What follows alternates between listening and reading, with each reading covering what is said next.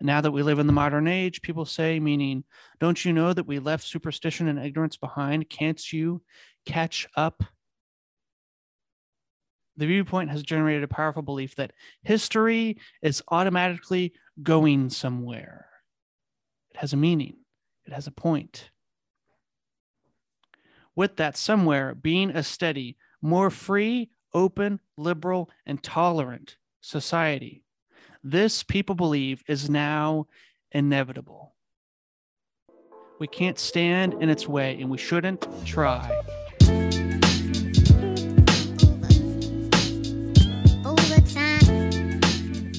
Welcome to the Belfast Podcast. I'm your host, Luke Byler, and we've got another episode dealing with a subset of something that is talked about in chapter two, Gospels of Sin Management. I want to take some time and talk about one of the ways in which that ideology expresses itself in our uh, current world, and that would be through what N.T. Wright calls the doctrine of progress. So that's what this episode is going to be about the doctrine of progress. So if you're questioning what I mean by that, go ahead and listen to the episode. I will tell you this episode was originally two separate recording sessions that I have put together because there was a lot of tangential conversations that we ended up having that I cut down. Um, so I tried to keep it to the meat of the conversation strictly on what is the doctrine of progress and what does that mean. So if you feel like the conversation skips around at certain points, this is me attempting to cut it at a point where um, a point had been made and that was the end of that and then we started something new um, i tried to make it flow well together um, but if you feel it's skipping around, that would be the reason why I've taken two conversations and then made them one. And so next week, we'll move on to chapter three, which is what Jesus knew our God bathed the world.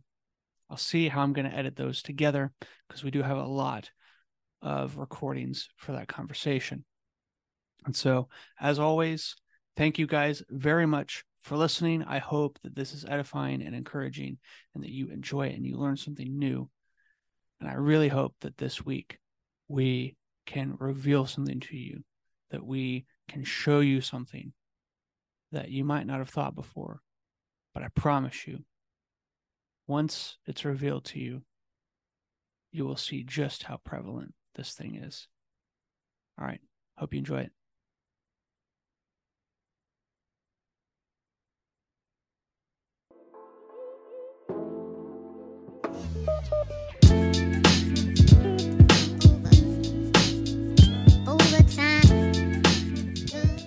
Welcome to the Belfast Podcast. I'm your host, Luke Byler, here with Daniel. We are continuing our series on the gospel, continuing our study of the Divine Conspiracy by Dallas Willard. Um, we've been tracking a lot of different stuff. Um, last week, we dove into what I think is one of the most important chapters in the whole book, uh, chapter two, the gospel, gospels of sin management. And we talked about how much like when Alex and I had this discussion a year and a half ago, we talked about how there seems to be a split in the proclamation of the gospel by conservatives and by liberals. For many of the conservatives, those on the right, the gospel that is actually a consequence of the gospel, that has become the gospel, as me and Daniel have been riffing on, is that it is about individual forgiveness, my personal salvation, so that I can go to heaven when I die, and then I'm right with God. And all all the other things are secondary to that. This is why there's a big emphasis on street evangelism, getting people to pray a prayer, getting people to use certain words um, to pray prayer. Um, you know, the whole I ask Jesus to forgive me, he comes into my heart. Um, they're oddly moralistic, though, which is, I think we discussed that a little bit last week. Um, but that's but that portion, the individual salvation for my ability to go to heaven and be right with God, my soul cleansing is the point of many conservative Christians, those on the right, um, we use the phrase, they would say, you know, it's so good that Jesus was born so that he could die on the cross for my sins. Whereas those on the left would say, man, it's a shame Jesus had to die. He was off to such a good start, where the revolutionary aspects of Jesus take center stage, the um, help for the poor, the oppressed, the downtrodden is central to that gospel. And the gospel of those on the left, the gospel that doesn't have Jesus as teacher, is something like a what is well its phrase a commitment to the elimination of social or structural evils. And the main point that we kept hammering on last week, and I'll say it again, is is that the danger in either of these and where they become the extremes, the gospels of sin management, because one is how do you manage your individual sin, and one is how do you manage your your group sin. Let's say there's a lot of talk about group sin these days. Um, and fair enough, I guess. Um, but what one side deems as central, the other side deems as non essential. So, to the conservatives, to the right leaners, there would be a de emphasis on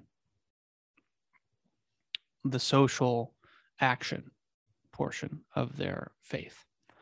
And then to the liberal side, there would be a heavy de emphasis on the what like the spiritual disciplines, the individual time with God, the um, personal sins. Um, so I think that's key that each side deems non essential what the other side deems as central. But Willard's point is each of these miss something essential. And I teased it last week and we never got there, but it is that both miss Jesus. As we've been saying for weeks, they confuse results or consequences of the gospel, me being made right with God through Jesus' life, life, death, and resurrection, or my then remapping of how I view the world to help those who are poor, who are oppressed, who are the widow, who are the orphan. Those are consequences of what happens when I follow Jesus. But those are not the gospel in and of themselves. And so, Daniel, you wanted to hit on a few things that we didn't get to last week with that. So I'll turn it over to you. Yeah. So um, last week, I don't know if this just slipped my mind or if um, you could say maybe we ran out of time. Um, but towards the end of the quote that I read on page 61 of the Divine Conspiracy, um, Willard talks about what I've been calling in my own language and life as I've been wrestling through these the gospel of inclusion, which is a subset, I think, of the gospels of sin management. Um, and it definitely is the, the left leaning side of that. And I know a lot of people, a lot of people who preach a gospel of inclusion. Um, and so, what I'll read this quote and I'll explain a little bit of what I mean. Um, total inclusivism of all beliefs and practices except oppressive ones, such as the exclusivism of traditional Christianity mm-hmm. itself, mm-hmm. Mm-hmm. was the natural next step. We, so we Christianity. Read, you read some of this last week, but go ahead. Yes, yes, I read some. And then I have another example. Yeah. Okay. Great. Um, I read some of this last week, but I wanted to bring it back up again because there was one particular point that I don't feel like I made as well. Uh, maybe I'm forgetting, but I'll if I am, then I'll say it again. Um, I think what is really interesting to me is that I think the gospel of inclusion it does this very interesting reversal or flip of the the way things are now, you could see this as a the last shall be first and the first shall be last. That's straight from Jesus, right? Um, so include people, bring people from the margins into the center as though that's essential to the gospel. That, that's what the gospel is. Again, I think that's a consequence of the gospel. I think inclusion is important. In fact, I think a lot of what Paul is fighting for, and if you go back and you listen to our conversation about the New Testament letters and Paul, um, when we talked about when we went through the New Testament in a bit more pointed discussion about what the Bible actually is, I talked about how Paul's not a theologian, he's a community builder. And I think what Paul's trying to do in building community is get people to start including each other. So I think that that is a very crucial part and part of Jesus' ministry, right? Was extending the inclusion within the family of God to the Gentiles. So again, I think it's important, but it doesn't mean that it is the principle bar none. And it also doesn't mean that that is a principle without limitations. Um, I think Jesus is very clear that we are to, I mean, I think I talk, touched on this last week, right? There are certain boundaries of the community. Do these behaviors and then you're excluded. That doesn't mean you can't be brought back in, but it means that you have to live in accordance with a standard. Now, that in and of itself is very contrary to the expressively individualistic framework that a lot of the left leaning gospels set themselves up in, right? If I can't express who I feel like I am on the inside, then that is not a problem or a deficiency in me, in my moral framework. That's a deficiency in your ability to include me. But um, to take it a step further than the discussions we had about this last week, I wanted to point out that this constant churning of taking the margins and bringing them into the interior of the group, that naturally pushes people out of the interior of the group who were there to begin with. And so you have this constantly recycling and constantly cascading and constantly moving sense of community, which allows people no sense of structure, no sense of stability, and no sense of predictability. And so, while I don't think it's appropriate to exclude people or to push people out to the margins, I also think we have to be very careful about creating dysfunctional community by constantly trying to reshape who's on the interior. Because I don't think that's a sustainable model either. And all it does is just create a new exterior, right? Another person who needs to be then brought into the inside right? Because if you're pulling someone in and pushing someone else out simultaneously you're just creating a new person outside the group or on the periphery of the group who then needs to be brought in again. And it's just a cyclical repetition of of the problem over and over and over again. Right. And you see you see this happen with a lot of um, a lot of gay people now being mad at transgender ideology because they're called transphobic.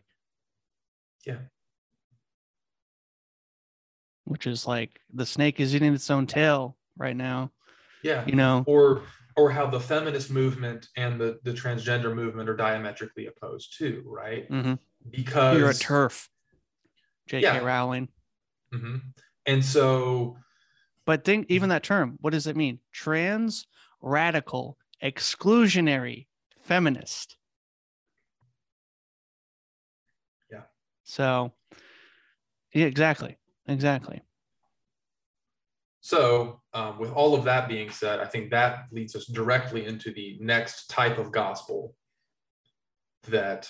So we talked about gospels of sin management. You got the the more right leaning, the more left leaning. You've got the gospel of inclusion, which is a subset of the left leaning. I think this next one that we're going to talk about exists on both sides, but again, because of the cultural power that's now seated in one of those sides, it's more obvious in that side. Mm-hmm. Um, do you want to talk a bit yes. about this before so, I play the clip? So this would be the doc what uh, what Wright calls the doctrine of progress. Um, and so we'll read from him in a moment. But what I wanted to start with is someone that I've read before, uh, Newbigin. Now, keep in mind, Newbigin wrote this book in the late 80s, um, but he has some interesting stuff to say about the. And keep in mind, I have also been reading these books in tandem, so it has been quite the adventure. Um, Newbigin's this culture or the Gospel and Pluralistic Society, and then uh, N.T. Wright's Simply Good News. But they've been saying very, very similar things, as we'll find out here in a minute. And uh, just to to give a little bit of prelude to what Newbigin's about to say, which I think is important. Newbigin begs has a few has a few chapters that uh, that run together, where he he talks about history, how to read history, how to think about history. Um, he talks about um, revelation in history, election in terms of uh, Israel in the Bible. Then he talks about the Bible as universal history and Christ, the clue to history. Um, this, what I'm going to read, is from chapter nine Christ, the clue to history. Um, but much of what he begs in chapters eight and nine is the question of history having a point, being able to study history with meaning in mind. And if you think about history having a point, having a meaning, then you are by nature thinking that there is some end to which we need to strive, the telos of history. And so Newbigin is in this section pointing out the telos of many of how people look at well their future and then history which would then be why people in our culture can get canceled for things they said in the past because they didn't march in step with the movement of history where it should be going. But then again if you're canceling people for something somebody said 10 years ago. You're just ensuring that you'll be canceled for what somebody says, for what you say now, 10 years from now, because who knows what's offensive. This is exactly what Ricky Gervais says. Um, okay. Newbigin says this The period in which the wealth and power of the nations now called developed or generated was marked by a strong belief in the idea of progress from the middle of the 18th century until the First World War, Europe and its cultural offshoots largely lived largely by and with the faith that progress is the meaning of history. And the strength of that belief, they achieved they achieved prodigies of science, industrial, technological, and political development. It was no accident that this belief developed within the society shaped by Christian teaching culture too. Its roots are in the biblical vision of a meaningful history. Think about Israel, the Exodus, the prophets, the promised land. The first beginnings of the doctrine can be traced to the revival of millenarian beliefs in the 16th and 17th centuries, bringing the millennial reign of Christ, ushering in the fullness of the Gentiles, In terms of the theological analysis which I'm following, one could say that it was a one sided development of the New Testament hope. One sided that it was an attempt to reproduce in history the power of the resurrection without the marks of the cross. It had an optimistic view of the possibilities of human history and failed to recognize the enduring power of that which works to destroy human life. Its most daring development has been in Marxism, which undertakes to deliver humankind finally and completely from what alienates and enslaves us, so that humanity can at last take control of its own destiny. It is not an accident, but a matter of inner necessity that this project has led to the most terrible mass destruction of human beings that history has known. For if the meaning of history is to be found in a state of society which will exist only after all those now living are dead or canceled, that is what the doctrine of progress implies, then those now living are expendable or cancelable. Their lives have no meaning other than their contribution to the total project, progress. But Marxism is by no means the only form which the idea of progress has reached its nemesis. Nationalism of various hues have pursued the same path, sacrificing millions. What was what did Hitler call it? The final solution. Sacrificing millions of human beings to a national project. And even in some Christian circles, one finds voices decrying the traditional forms of compassion and service to the suffering because these will only delay the revolution after which everything will be put right. This combination of moral cynicism with political naivete demonstrates the way in which a doctrine of progress, which seeks to give meaning to history by fixing attention on a future earthly utopia can operate earthly utopia can operate to deny meaning to the life of the human person now suffering the wrongs that society inflicts. The doctrine of progress which sustained western society through its great period of expansion is now dead or it's taken a different form. It perhaps only survives among those marxists who live under non Marxist governments, and few of those living under Marxist governments are now Marxists. And I wrote in the margin doctrine of progress. Yeah. So the... history hasn't a meaning. There is a telos, there is an end, which is progress. Moving towards a state where everyone is safe, secure, united and invited and equal presumably and equal and only the achievement of that in, and only in the achievement of that can we recognize that we are where we're supposed to be mm-hmm. thus making everything that we have to do in order to get there permissible mm-hmm. which is why you see so many atrocities occur in states that have this ultimate view in mind without taking care of the people that they're over or the people that they need to step on, presumably, in order to get this job done. Mm-hmm. And it is this gospel of progress, this idea of this teleological, constant teleological progression towards something that led to so many atrocities in the 20th century and I fear will lead to many more. Um, so that I think, and Wright does a great job of pointing out that it's on both sides.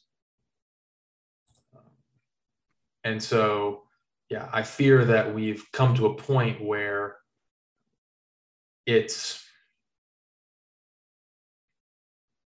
it should be obvious that this is what's going on. But because of everything else that we have going on in our culture, the hyperpolarization, and the entrenchment we have in our own gospels, mm-hmm. we we miss it entirely. We're going back to your ideas about controlling speech, those on the outside, on the inside.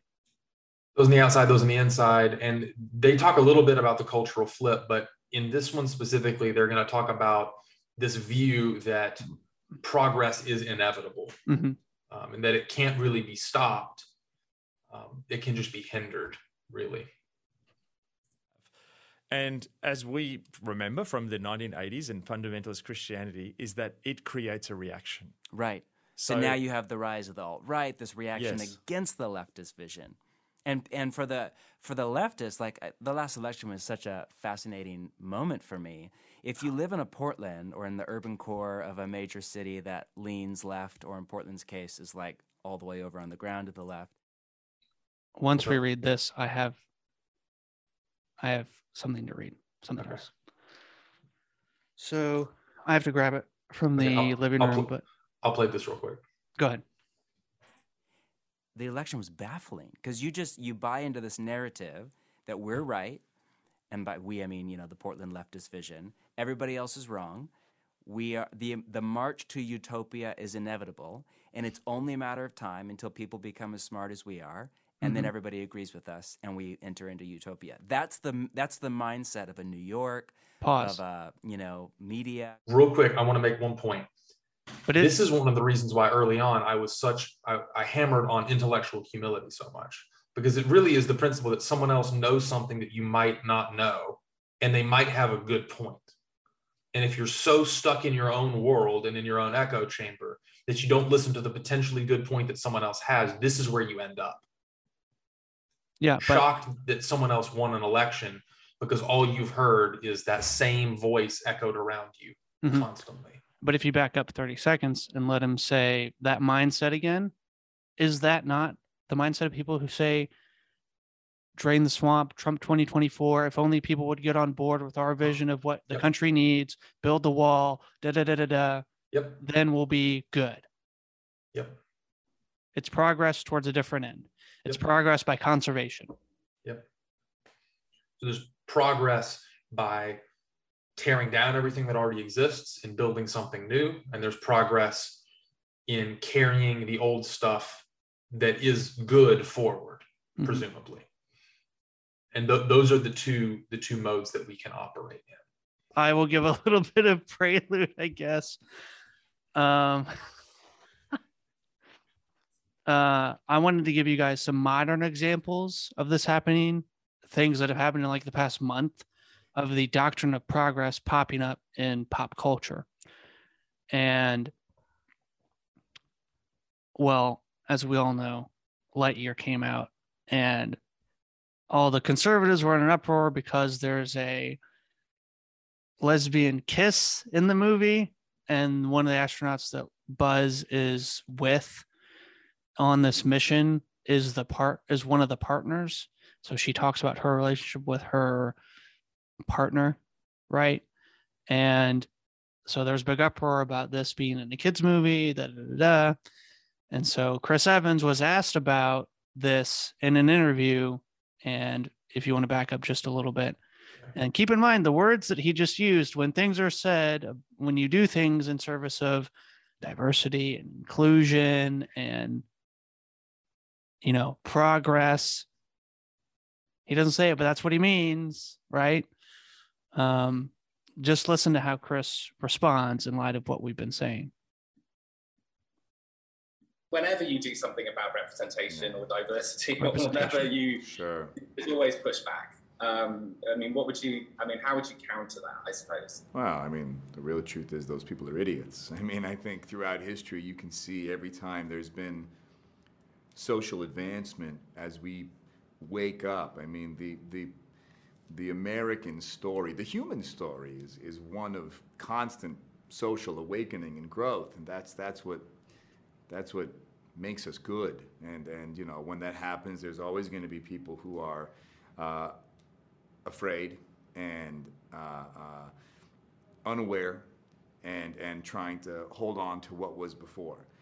But those people die off like dinosaurs. And so, you know, I think the, the goal is to pay them no mind, march forward, and, and, and embrace the growth that makes us human. I would say to those people, just like with Buzz, like, you know, re- refurbish your idea of tradition. You know, mm. understand that it's now it's to infinity and beyond. It's time to move forward. It's time to accept and look and, and you know, uh, enjoy all the faces that have always been there. You know what I mean? They always been a part of the picture. You just try to like paint them out.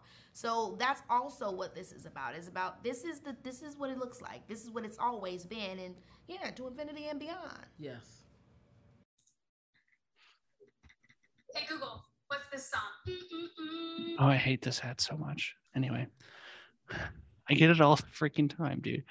Um, well, no, history, the American story. The human story is social awakening. We progress, we move forward. We and those there's always people back there, but they die like what?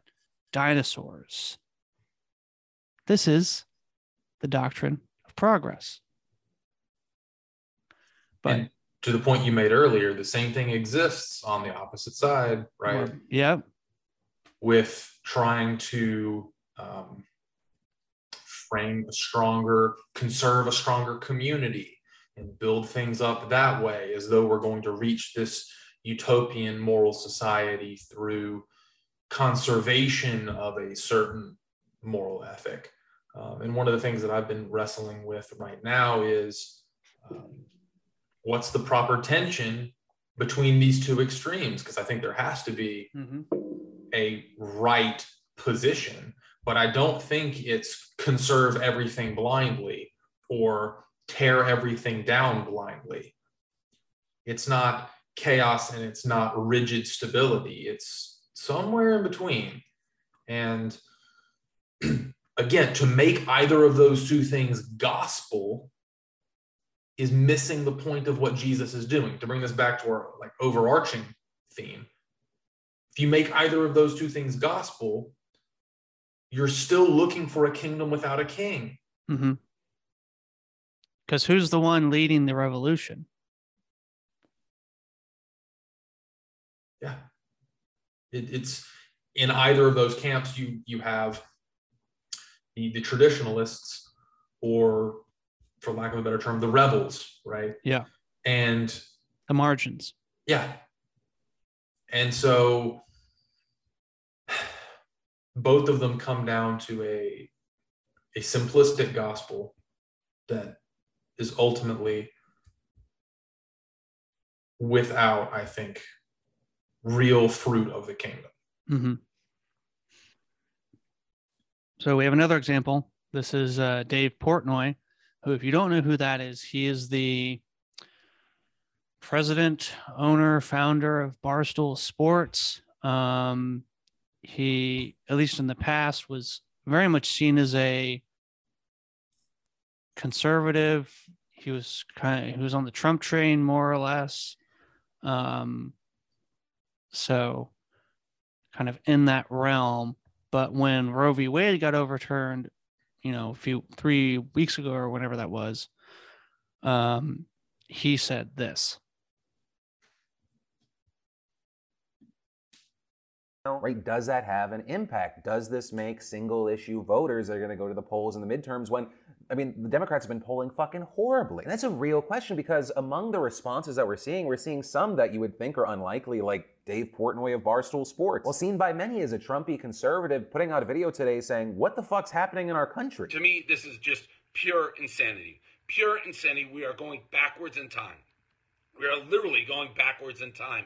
It, it makes no sense how anybody thinks it's their right to tell a woman what to do with her body. I just don't get it. To take away the ability to make informed decisions on how they want to live their lives is bananas. I know people will be like, well, no, it's a constitutional issue. They're just giving it to the states. Well, like what? 20 states are saying they're going to overturn it right away. And what if you're poor in that state and you can't go to another state and things like that? It's just nuts to me. Not to mention, the same people are saying, you know, the, they want to take it away and overturn it are also like, got to protect guns because of the Constitution. At what point do you look at the Constitution and say, hey, this was written by people who had slaves? Maybe not everything is exactly to a T in the Constitution. Like a million years from now, you're going to use a document written in the. It's just nuts. In what world? The world evolves, people evolve, technology evolves. You got to evolve. You can't stick with this document and look at that and be like, that's the end all be all. It, it, it's literally crazy pills. This is Uh, coming from somebody pause. who consistently is like, Do you not hear the same thing? We're going backwards. We're literally going backwards. How long are you going to, you know, found have the foundation of your decisions on a document that is X number of years old, or the people who wrote this thing, you know, committed X sin, so therefore shouldn't be taken seriously because they weren't on the train of progress.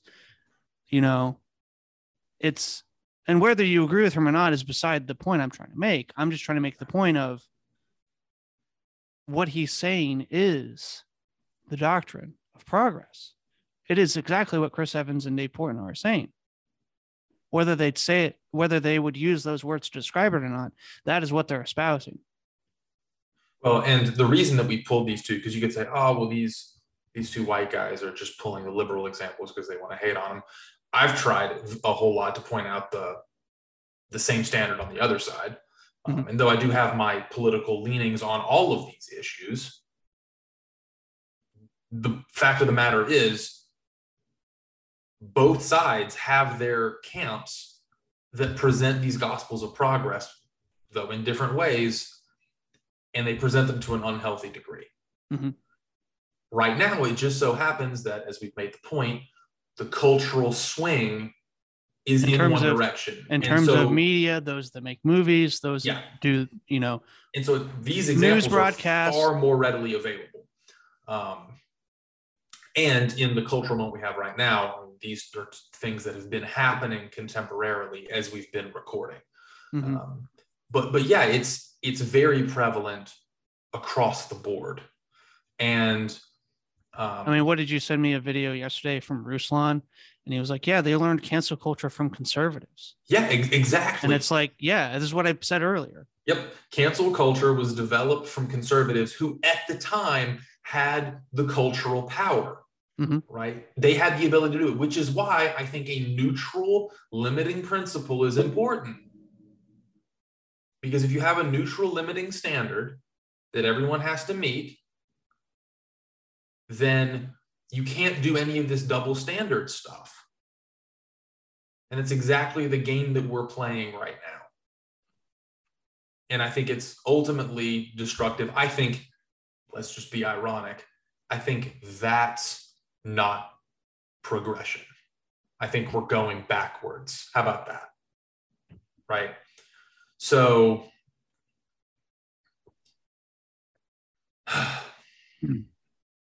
So let's um let's just hammer this home some more. This is um from Simply Good News. As I said, I've been reading this in tandem with the Gospel in a Pluralist Society, and we'll see them saying the same thing again. This is from Wright's chapter, Distorted and Competing Gospels, which is the topic of conversation for today. He says, but this sense of a modern revolution has now gone away, has, has now gone way beyond the boundaries of new science and technology, new transport, new transport and medicine. A great many people believe that prior to the modern world, everything was shrouded in ignorance and superstition. Without modern science, people don't really know what the world was like.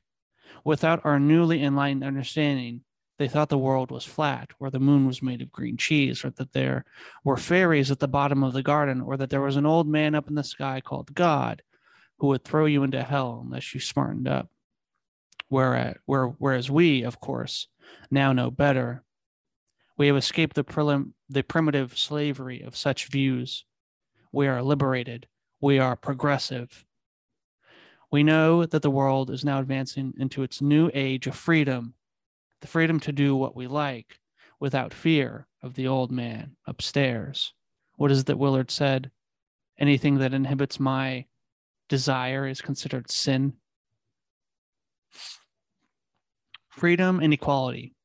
These were the slogans of the French Revolution in the late 18th century, and they still serve as the marching song of the modern Enlightenment mood of the mood to this day. The third French slogan, brotherhood, is a bit harder because we find ourselves locked in a struggle with people who don't see the world the way we do, which is, of course, what the French revolutionaries themselves discovered, though that is another story. These slogans condition, in particular, the way people talk, not least in the media, which reinforces this viewpoint hour by hour and minute by minute. Whenever you hear someone say, now that we live in the 21st century, or in this day and age, you would expect, you are hearing the Enlightenment.